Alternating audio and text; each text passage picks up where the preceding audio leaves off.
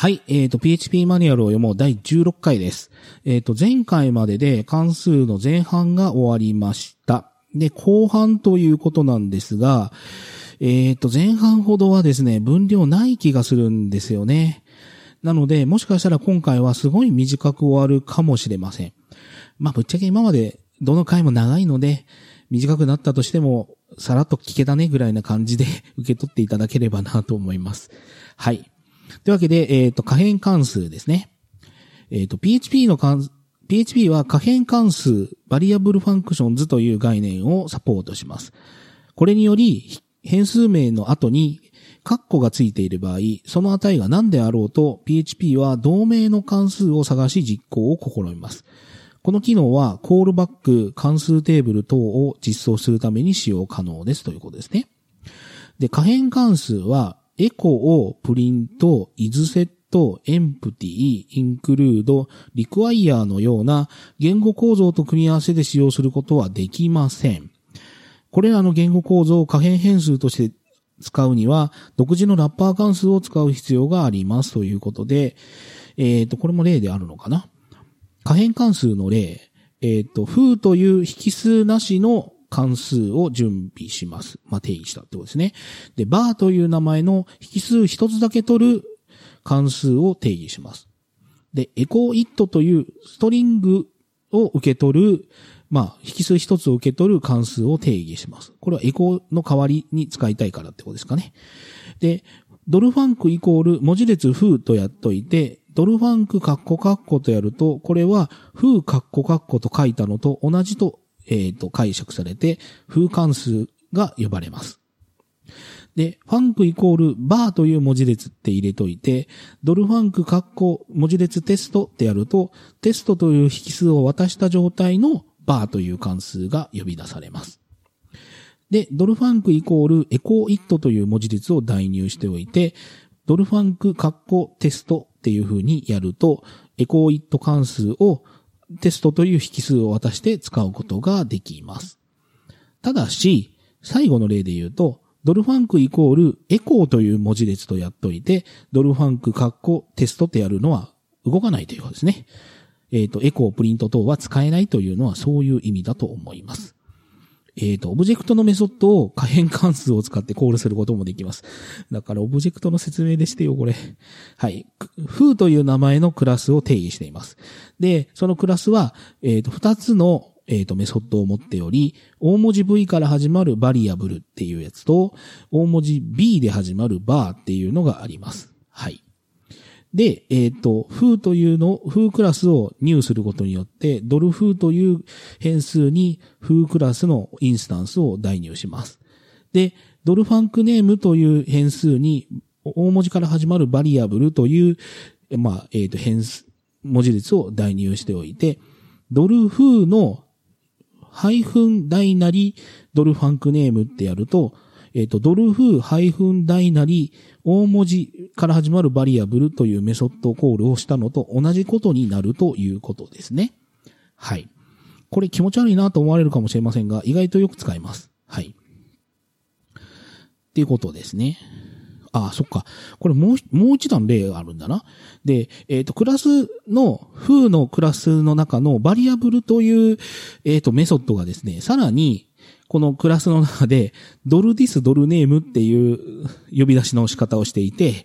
えっ、と、これは、ネームという変数に、おまあ、文字列バーを入れているので、ドルディスの、えっ、と、ドルネームっていう風にやると、これはバーメソッドを呼び出したのと同じことになるという、二段構えの、まあ、ものだったということですね。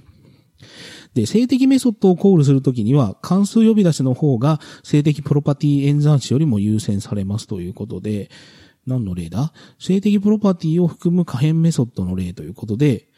はあ、気持ち悪い例だな。えっ、と、 foo というクラスで、 static プロパティとしてドル variable というのを準備しておいて、それには static property という文字列が入っています。で、 static なメソッドとして、大文字で始まる variable っていうふうにやると、これはエコーが表示されると。で、エコーを foo コロンコロンドル variable とやると、こいつは static プロパティの方の中身を表示すると。で、ドルバリアブルイコール V で始まる文字列のバリアブルというのを入れといて、フーコロンコロンドルバリアブルカッコカッコとやると、これはメソッド呼び出しになるということなのか。うわぁ、気持ち悪い。こういう動きをするとしても、この動きを利用した何かをすると絶対バグ踏むのでやめましょうね。そもそもバリアブルっていうメソッドとバリアブルっていう、あの、プロパティ作ってるところがもう間違いですよね、これね。やめましょう、こんなの。はい。PHP5.4.0 以降では、あ、以降の漢字は違う。えっ、ー、と、変数に確認されたあらゆるコーラブルを呼び出せますということで、えっ、ー、と、フーという名前のクラスにメソッドが2つあって、片一方はスタティックメソッドであるバー、で、片一方は単純な public メソッドである baz というのがあります。で、ドル func に配列の形式で、 foo、foo という文字列と bar という文字列を配列入れといて、ドル func カッコカッコとやると、これは、 foo というクラスの bar っていうメソッドを呼ぶという風な解釈がされて呼び出されます。はい。まあそういうもんなんですよね、これが。また。あの、結局、単純なメソッドの場合ですね、あの、フーという名前のファンクションを呼び出す場合には、ドルファンクイコール、フーという文字列で、ドルファンクカッコカッコってやればよかったんですけど、あの、クラスのメソッドを呼ぶときにはどうしたらいいかっていうことで言うと、静的な、スタティックな、あの、メソッドを呼ぶ場合には、配列で1個目の要素としてクラス名、2個目の要素としてメソッド名を書くと呼び出せます。で、クラスのインスタンスメソッドを呼ぶときには、第一引数にインスタンス、第二引数にメソッド名という風なことをやると、今度は foo インスタンスの baz メソッドを呼べるので、これは baz が呼べるってことですね。で、フーコロンコロンバーっていう風にやると、これは、あー、なるほど。バーが表示されると。あー。7.0.0でこの形が許されるようになったんだ。へえ、微妙に知らなかった。イズコーラブルやコールユーザーファンク、可変変数、そしてファンクションイグジスも参照してくださいということで、えっ、ー、と、可変変数の、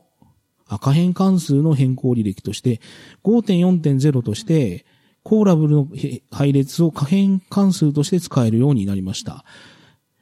えっ、ー、と、実は微妙に知りませんでした。なるほど、便利になってるな。7.0.0としてクラスネームコロンコロンメソッドネームという文字列を可変変数とし、可変関数としてよ、まあ使えるようになりましたということで。いやー、マニュアル読むのいいね。本当に。知らないことだらけだよ。はい。次、内部ビルトイン関数ということで、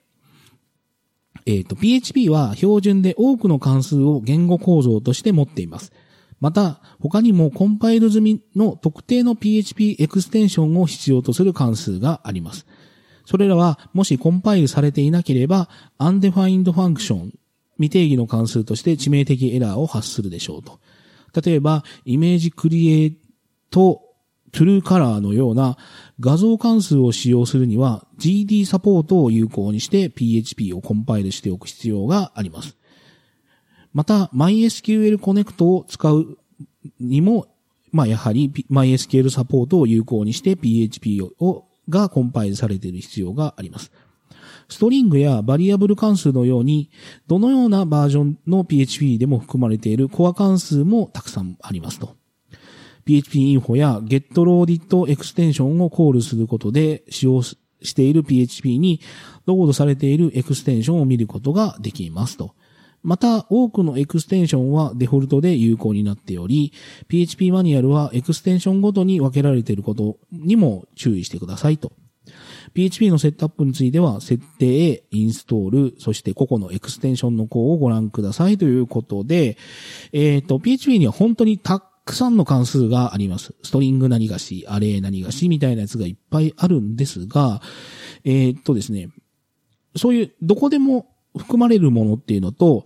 コンパイル済みで組み込まれてるもの、組み込まれてないものっていうのがあります。まあ、特に気をつけないといけないのがですね、あの、レンタルサーバーみたいなところで、あの、場合によっては、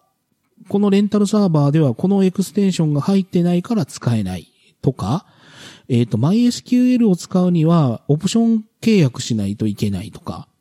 なんかそういうものがあったりするんですね。なので、えっ、ー、と、使えると思って契約してみたら、そのエクステンションがオンになってないレンタルサーバーで痛い目に遭うみたいなことが時々あるので気をつけましょう。はい。えー、と、次ですね。関数のプロトタイプに関する解説は、マニュアルの関数の定義を読むにはを参照してくださいと。関数の戻り値や引数が直接与えられた場合に、どのように動くかを認識することは重要です。例えば、ストリングアンダーバーリプレイスは変更された文字列を返すのに返し、郵送とは与えられた引数そのものを変更します。これ気持ち悪いですね。えっ、ー、と、マニュアルの括弧にはそれぞれの関数に関する情報があります。えっ、ー、と、関数の引数、振る舞いの変更、成功した場合、失敗した場合のそれぞれの戻り値、可用性に関する情報などです。これらは重要な、時には微妙な違いを知ることは、正し、正しい PHP コードを書く上で極めて重要なことです。微妙に自分ディスリが入ってるような PHP のマニュアルって。注意。関数へのパラメーターとして、関数が創生されて想定しているものとは異なるものを渡した場合、例えば文字列を想定しているところに配列を渡した場合などの場合は、返り値の返却値は未定義となります。対等の場合はヌルを返すでしょう。しかしこれはあくまでも規約に過ぎず、これに依存することはできませんということで、えー、っとですね、PHP って歴史的な理由により、似たような関数なのに、引数の順番が逆みたいなやつが山のようにあります。えー、っと、調べましょう。あの、全部覚える必要なんかないんですよ。まあ、まあよく言うことなんですけど、我々は辞書持ち込み不可能な試験を受けに来てるわけではないわけです。あの、なので、あの、こういうマニュアルをオンラインで読めるところにいるはずなので、もう、あの、まあ、どういうことができたよな、ぐらいなことは覚えとかないといけないんですけれども、なんか引数の順番をきっちり覚えとことかですね、そんなことに無駄な頭脳を使う必要はなくて、例えば、あの、IDE とかですね、統合環境とかの保管に任せるとか、本気でわからなかったらマニュアル読むとかでいいんじゃないですかね。そんなものをいちいち全部覚えとかないと使えないっていうのもどうかと思うんですよね。はい。えっ、ー、と、 function exists えっ、ー、と、 the function reference は、これ関数リファレンスってことでしょうね。えっ、ー、と、 get extension funcs dl の関数も参照してくださいということですね。はい。はい。えっ、ー、と、次、無名関数です。えっ、ー、と、無名関数はクロージャーとも呼ばれ、関数名を指定せずに関数を作成するよう、できるようにするものです。コールバックパラメータとして使う際には便利ですが、用途はそれだけにとどまりません。無名関数の実装にはクロージャークラスを使用して、まあ、使っていますと。えっ、ー、と、無名関数の例として、えっ、と、エコーを p レグリプレイスコールバックえっ、ー、と、p レブリプレイスコールバックっていうのは第二引数が、えっ、ー、と、コール、コーラブルになってるんですね。で、えっ、ー、と、そこにファンクションカッコ引数で中括弧みたいな感じのものというのになっています。このファンクションっていうのは、関数の定義でしか使えないんじゃなかったっけ？みたいなことを思ってらっしゃる方がいるかもしれません。しかもこれ関数名ないですよね。まあ関数名がないので無名関数と呼ばれるんですけど、まあ、あの JavaScript を普段よく使ってらっしゃる方はこの書き方に違和感ないかもしれないんですけど、PHP もこんな書き方ができるようにいつの間にかなってるんですよ。えっ、と、使ったことない方がいらっしゃったらという意味ですけど。なので、あの、無名関数、クロージャーと呼ばれるものが、こんな使い方ができるようになっております。えっ、ー、と、クロージャーは変数の値として使用することもできます。PHP はそのような記述があると、自動的に内部クラス、クロージャーのインスタンスに変換します。変数へのクロージャーの代入は、他の代入と同じように記述し、同じく最後にセミコロンをつけますということで、えっ、ー、と、これですね。ドルグリートイコールファンクションカッコドルネームでプリント何がしっていうふうにやると。そうすると、このファンクション自体の、まあ、ものをグリートに代入できるので、で、グリートカッコ何がしみたいなので呼べるようになるということですね。はい。クロージャーは変数を親のスコープから引き継ぐことができます。まあ、逆に言うと、引き継、デフォルト引き継がないってことですね。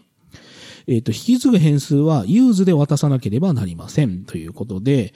えっ、ー、と、これは7.1から superglobals はこうやる、スーパー、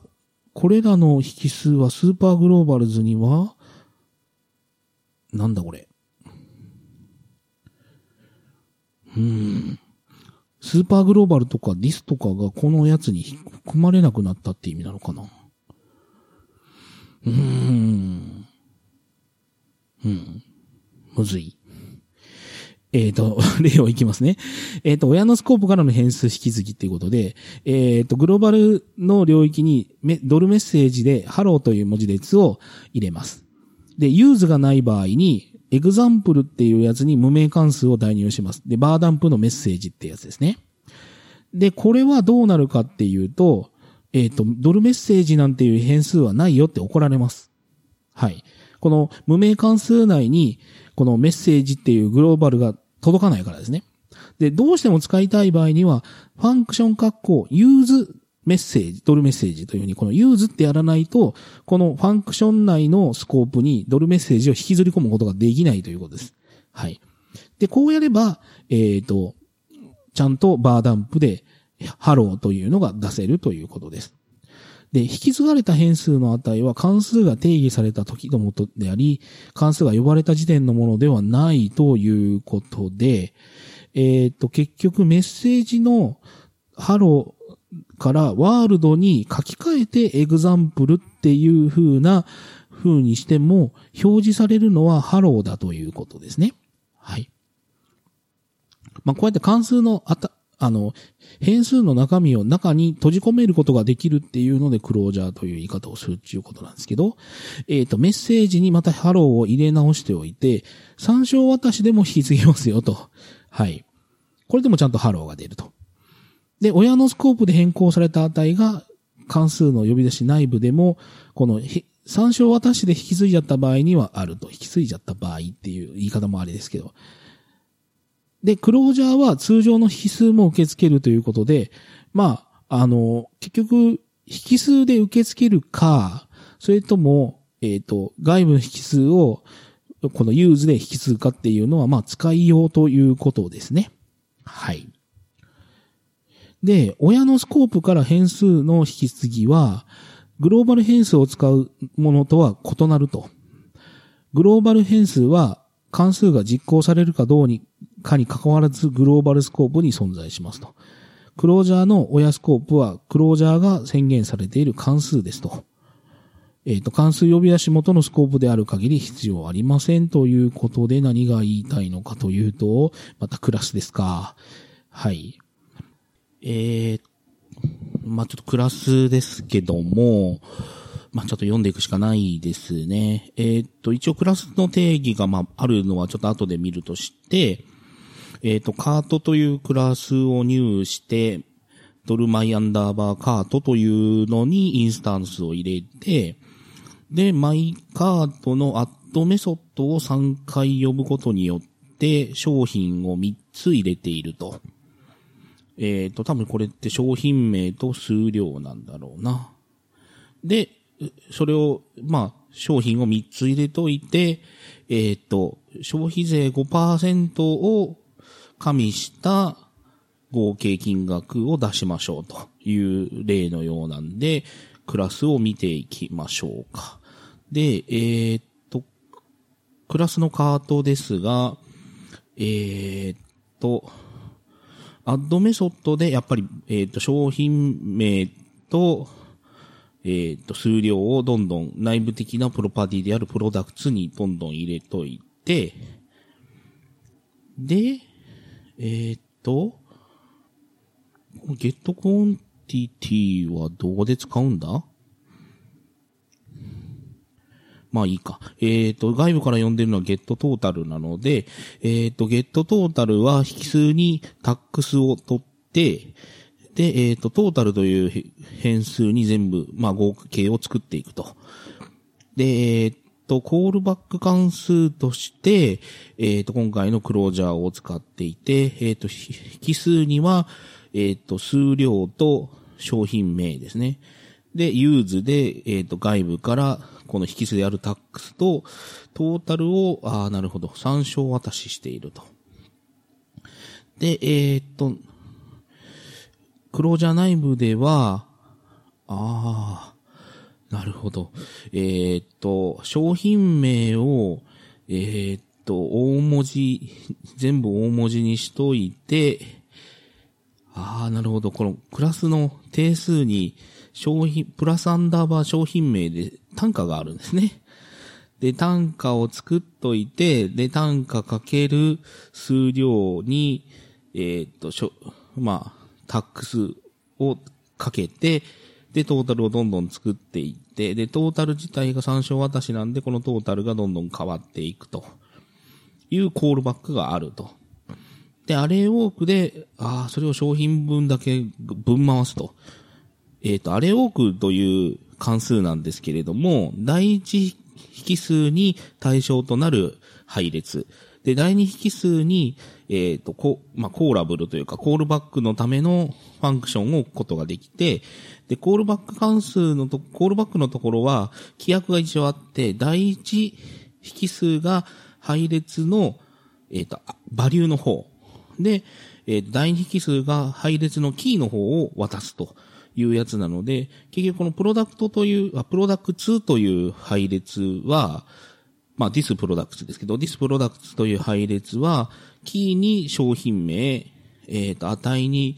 えっ、と、数量が入ってるんで、まあ、ファンクション的に、えっ、と、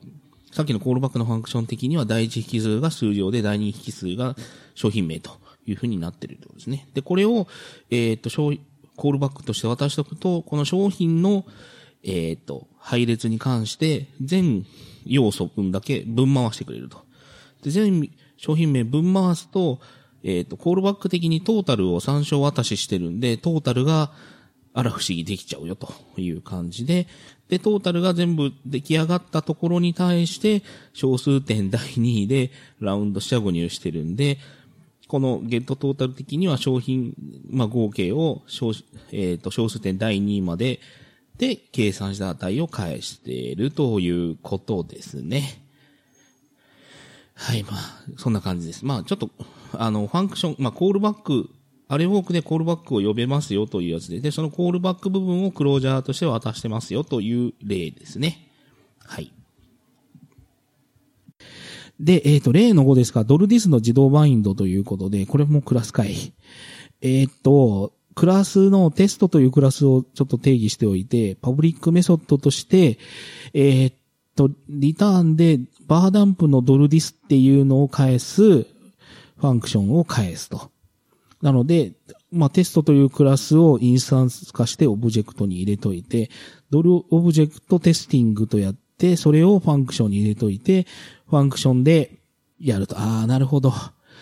こうやった時にはドル this が内部的にオブジェクトのインスタンスとしてバインディングされてるよということですね。はい。で、上の例を PHP5.3. 5.3で出力するとこのようになるっていうことで、undefined variable this is this inscript みたいな感じでエラーになるっていうことですね。で、5.4.0以降ではクラスのコンテキストで宣言された場合は、現在のクラスが自動的にバインドされて関数のスコープで、まあ、ドルディスが使えるようになりましたということですね。えっ、と、現在のクラスへの自動バインドを望まない場合は、静的無名関数という次で説明するものを使いましょうということですね。えっ、と、静的無名関数。PHP5.4.0 以降では、静的な無名関数を宣言できるようになりました。こうすれば、現在のクラスが無名関数を自動的にバインドすることがなくなります。オブジェクトも実行時にはバインドされなくなりますということで、えっ、と、さっきとの違いは、さっきはリターンファンクション、カッコカッコ、バーダンプディスっていうやつだったんですけど、今回は、 func イコール static function。だからスタティックがついてるんですね。で、やると。で、こうやった場合にはドル this っていうのが、えっ、と、バインドされなくなるんで、こういう使い方をしちゃうとエラーになるということですね。で、どうやって使うんだっていう話ですけど、ちゃんと、まあ、あの、こう、まあ、渡しなさいということ。あ、違うわ。これ別の例かい。静的無名関数へのオブジェクトのバインドということですが、えっ、ー、と、 static function っていうことで、まあ、ドル func に入れといて、ドル func イコールドル func の bind to っていうので、えっ、ー、と、スタンダードクラスを入れといて、えっ、ー、と、 func を、まあ、呼び出したときには、えっ、と、これも まあ、ダメだということですか。なるほどね。もう何の例なんだかよくわからんことになってますが、使える例を書けよう。はい。これエラーの例しかないじゃんね。はい。あの、結局この無名関数と呼ばれるものは、特に最近の、あの、フレームワークではバンバン使われますね。えー、特にあの、ルーターだけで何回処理したいみたいなやつはもうファンクションみたいなやつで、バンバンこう URL とバインドしていくみたいな感じの書き方が流行っているので、この無名関数みたいな書き方をすることが多いと思います。なのでまあ、ポピュラーな書き方にどんどんなってきてるっていうことですね。はい。で、変更履歴ですけど、えっ、ー、と、5.3.0で無名関数というのが使えるようになりました。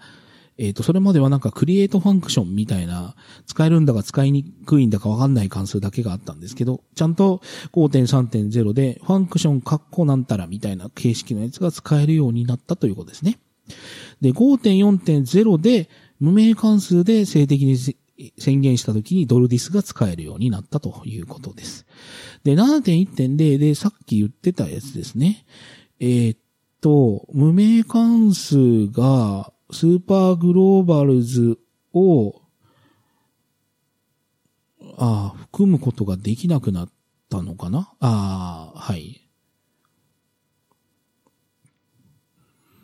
まあ、ちょっと変更があって、それがちゃんと訳されてないので、これは、すいません。ちゃんと訳しておきますみたいな話でしょうか。はい。注意。クロージャーの中からファンクネームアグス、ファンクゲットアグス、および、えっ、と、ファンクゲットアーグスが使えますよということでした。まあ、ここ、英語が訳せないんでちょっと動揺してますね、今。はい。てなわけで、えー、っと、まあ、そんなに、内容なかったですが、それなりに時間食っちゃいましたけど、えっ、と、関数がこれで終わります。まあ、今回この関数の中ではやっぱこの無名関数というものが今後バンバン使われていくことになるので、無名関数と、まあそれのユーズの使い方と、で、性的無名関数の使い方を、この例ではちゃんと例としてできてないんで、ちゃんと説明できるとこになったら説明したいですが、まあクラスと絡むんで、クラスのところでちゃんと性的無名関数の説明があってくれることを祈りましょうか。はい。もう仕方がないので。はい。ということで、えっ、ー、と、PHP マニュアルを読もう第16回はこんな感じで終わりたいと思います。えっ、ー、と、ここまで聞いていただきありがとうございました。